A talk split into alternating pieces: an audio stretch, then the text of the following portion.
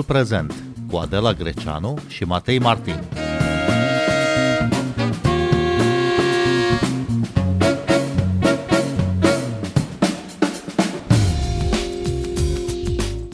Se împlinesc 100 de ani de la adoptarea Constituției României întregite, promulgată de regele Ferdinand în 28 martie 1923. Constituția de după primul război mondial cuprindea articole din Constituția de la 1866, dar și câteva articole adaptate la noile vremuri și la noua situație a României de după unire. Vorbim astăzi despre istoria legii fundamentale pe teritoriul românesc. Bine v-am găsit! Noi suntem Andela Greceanu și Matei Martin și invitatul nostru este Ioan Stanomir, profesor de drept constituțional la Facultatea de Științe Politice a Universității din București. Bună seara! Bun venit la Radio România Vă mulțumesc Cultural. pentru invitație! Prima Constituție din istoria noastră este cea de la 1866, dar au mai existat câteva proiecte de lege de tip constituțional și înainte de această dată. Care este primul, care e modelul primelor legi de acest tip de pe teritoriul țării noastre? Bun, trebuie să ne referim în primul rând la cele două principate, fiindcă istoria constituțională a Transilvaniei, Banatului și Bucovinei aparțin unui alt capitol.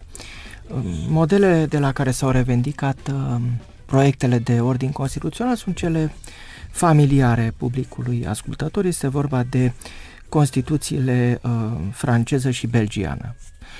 S-a spus de multe ori că și Constituția 1866 ar fi un, un calc, o copie a Constituției belgiene 1831. Este un punct de vedere parțial adevărat. Uh, fiindcă la 1866 avem de-a face cu um, încununarea unui proces care datează deja de câteva decenii. E o istorie constituțională, într-adevăr, care se accelerează după 1821-1822,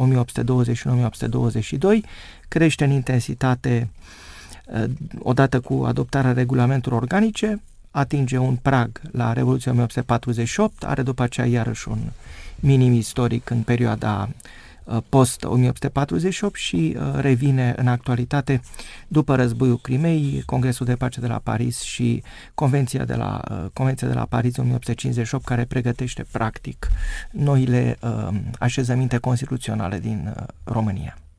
Constituția de la 1866, promulgată de Carol I, vorbește între altele despre suveranitatea națională, da. separarea puterilor în stat, sistemul electoral. Ce reprezintă, de fapt, acest act pentru tânărul stat din estul Europei? Sigur, um, românii și-au dorit la 1866 să capete nu doar un guvernământ constituțional, ci și o anumită onorabilitate, iar uh, revendicarea de la tradiția belgiană și franceză Uh, reflectă acest tip de deziderat.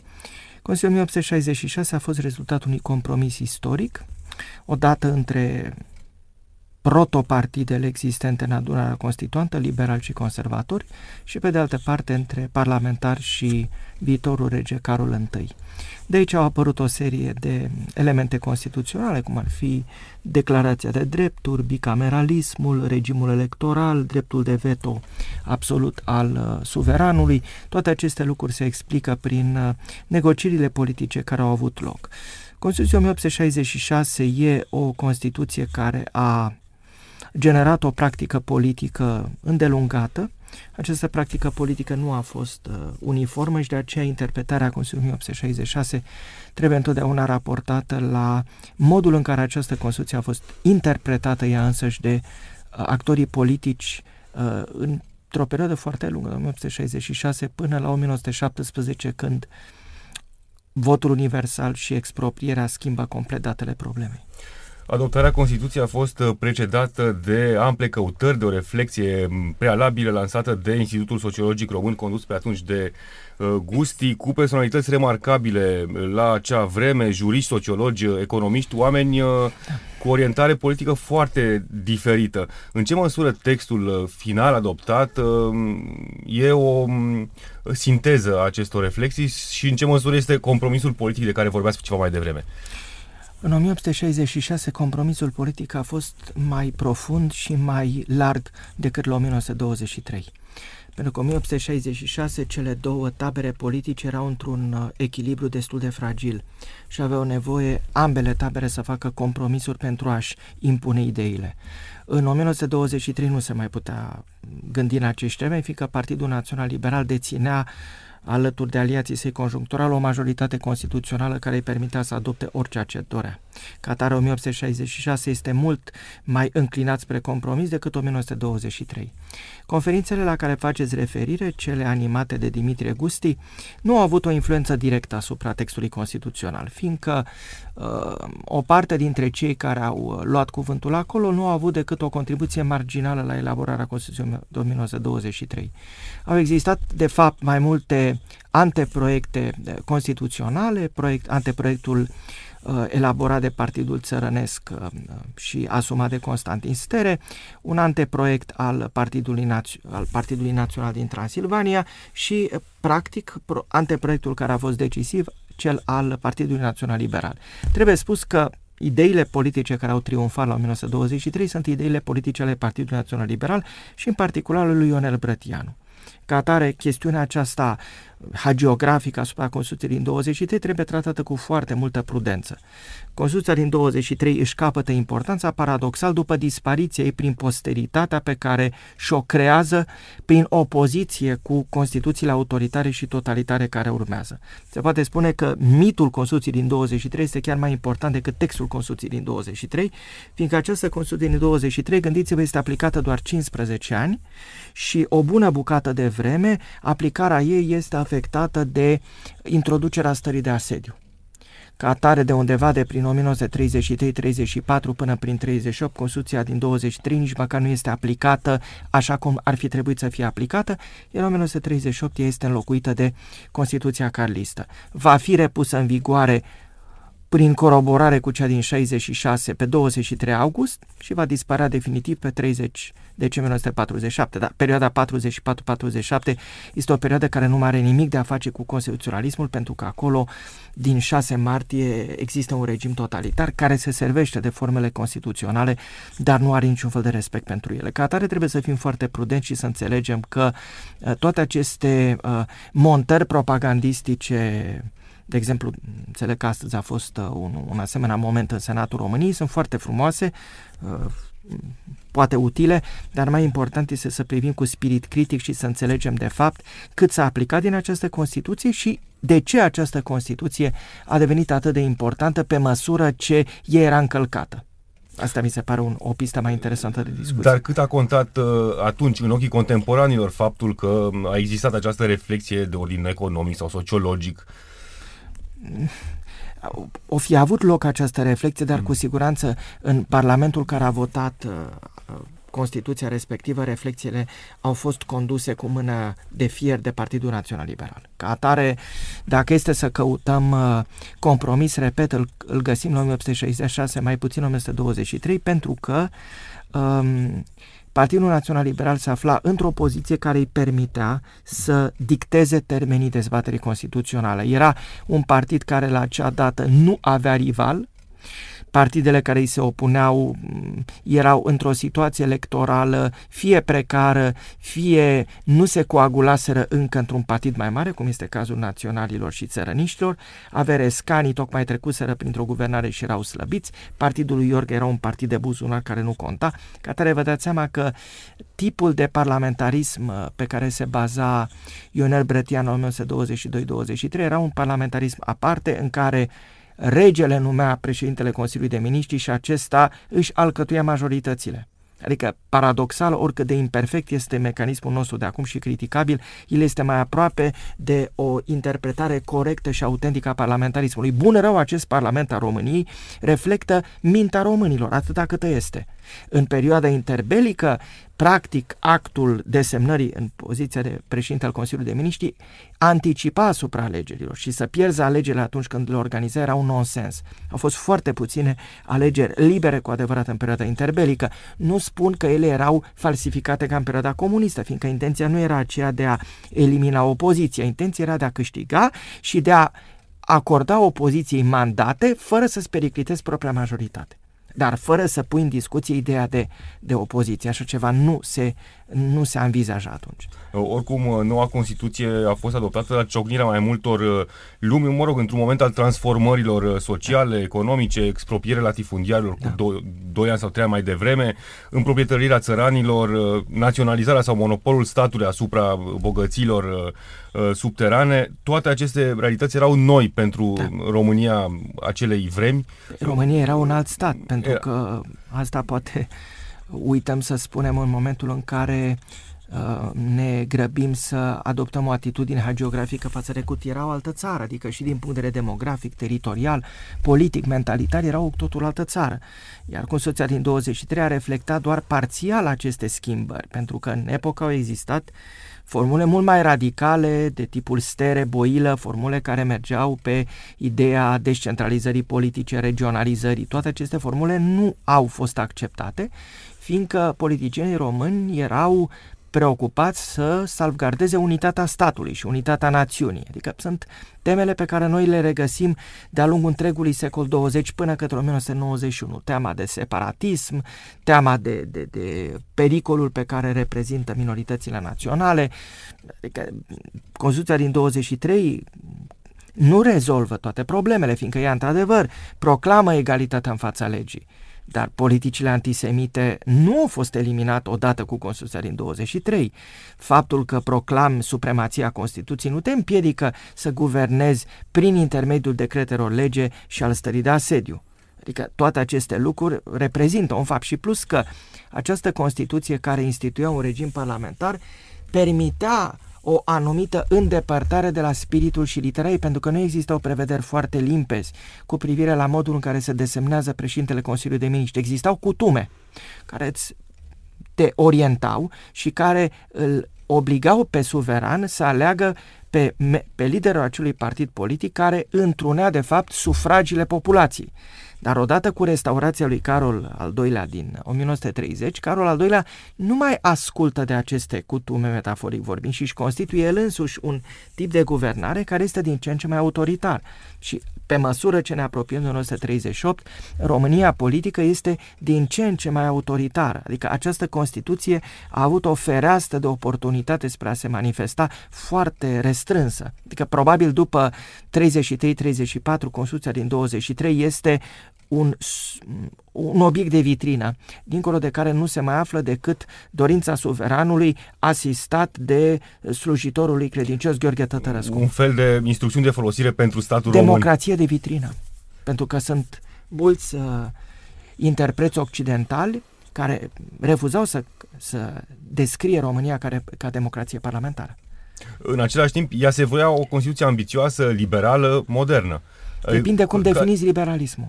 Depinde cum definim liberalismul, fiindcă Partidul Național Liberal în epoca Brătianu nu era un partid liberal clasic.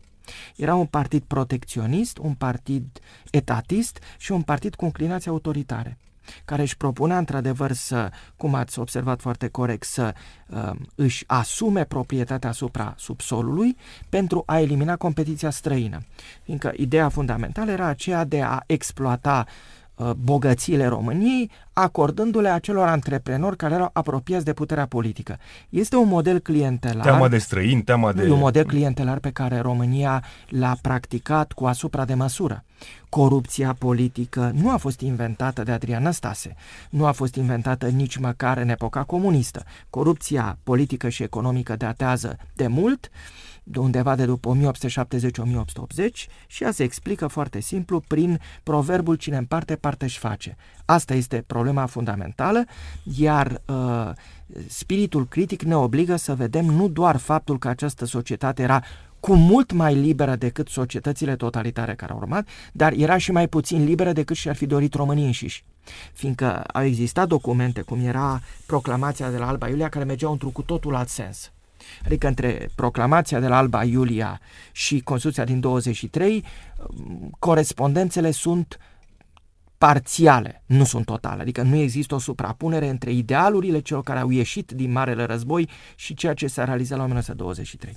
Uh, domnule Stanomir, vă propun un exercițiu de istorie contrafactuală sau istorie alternativă. Ce s-ar fi întâmplat dacă, de pildă, uh, acea Constituție de 1923 ar fi mers mai degrabă pe ideea de federalizare, pe ideea de... E imposibil. E imposibil, fiindcă la acea dată românii, românii nu erau pregătiți pentru așa ceva.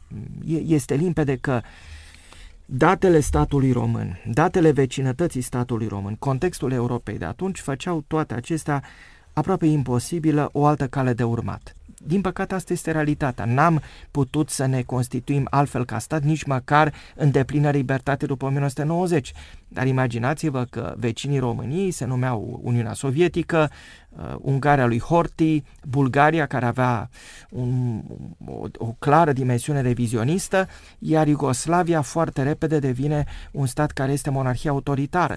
Foarte puține țări rămân democratice în intervalul interbelic, fiindcă intervalul interbelic este un interval de regres dramatic al democrației. Nu uitați, democrația este un uh, regim politic muribund în perioada interbelică, iar regimul politic care este elogiat și privit ca regimul viitorului este regimul totalitar fie că vorbim de comunismul sovietic, fie vorbim de uh, fascism și ulterior de național-socialism. Adică toate aceste idei, dirigism, etatism, autoritarism, uh, xenofobie, uh, antisemitism, toate aceste idei plutesc în aer și își pun amprenta asupra minților politice care organizează România. Bine, domnule profesor, acum ne e simplu să vorbim cu acești termeni pe care i-ați, da. i-ați rostit, pentru că avem terminologie, avem și un index al democrației la da. nivel european, se poate măsura cu uh, mecanisme... Dar să știți că și în epocă, iertați-mă că vă Asta, exact. Un, unii nu erau atât de tâmpiți pe cât credem noi și înțelegeau că dacă te duci la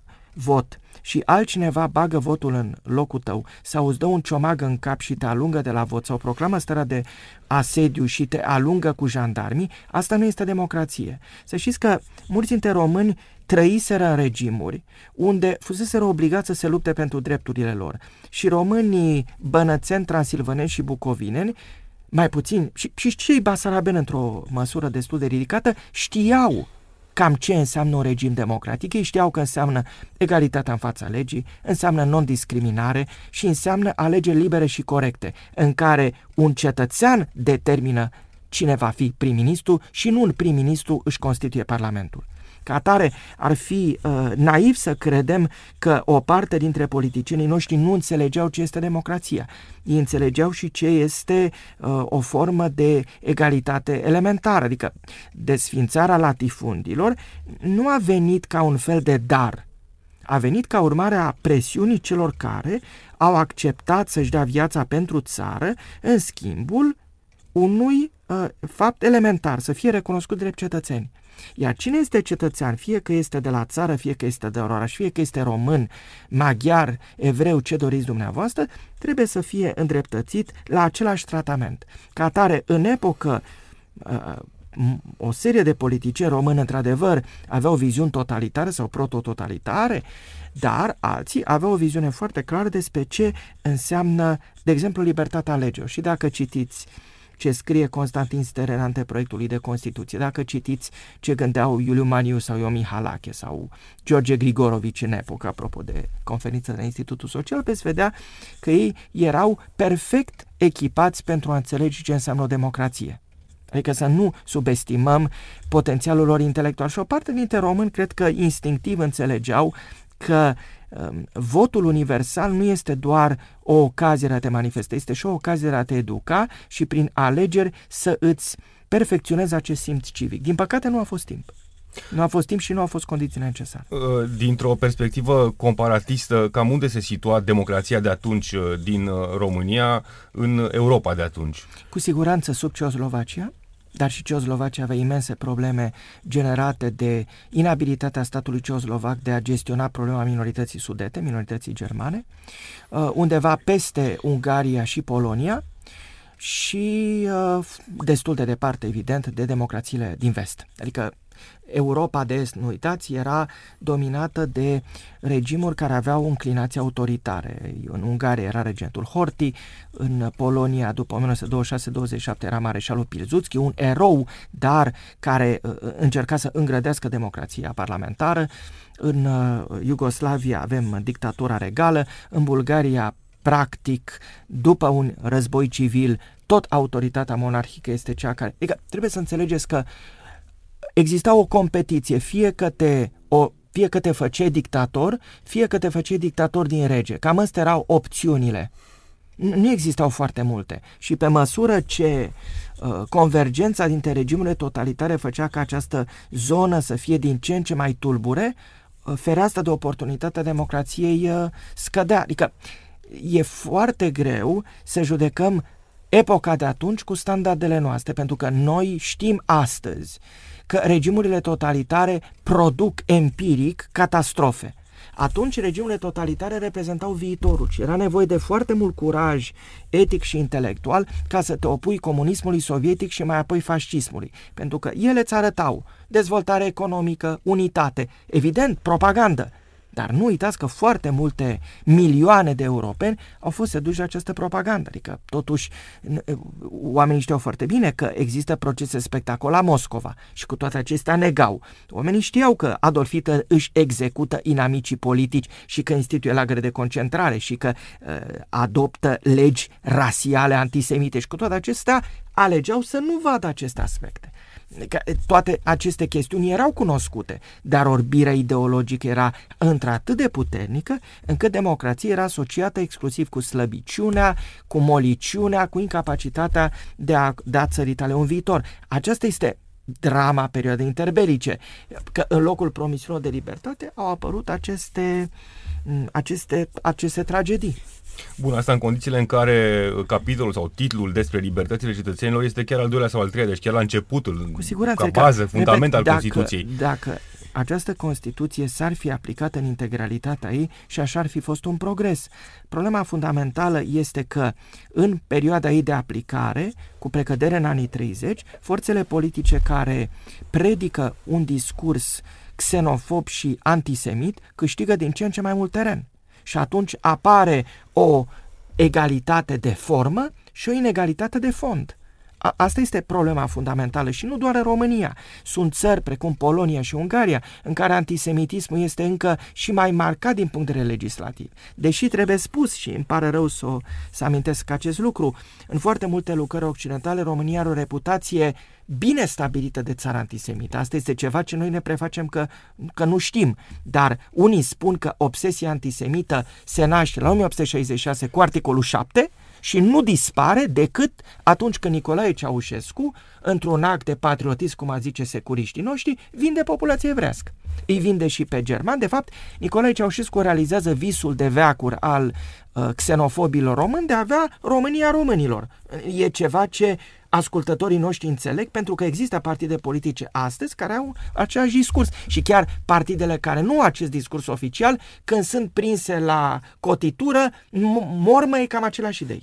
În același timp, antisemitismul este o parte ocultată cumva a istoriei uh, românilor. Uh, ascultătorii da. știu, dar nu știu în da. detaliu, pentru că istoricii nu s-au ocupat multă vreme de, Istoricii de, asta. de la noi s-au ocupat, istoricii occidentali s-au ocupat, adică datele există. Nu se poate spune că nu, doar că în uh, publicul larg, cum se spune cu o formulă tâmpită, aceste idei nu au pătruns cu adevărat, fiindcă noi preferăm să credem că România a fost așa un fel de oază de toleranță. Nu a fost chiar așa.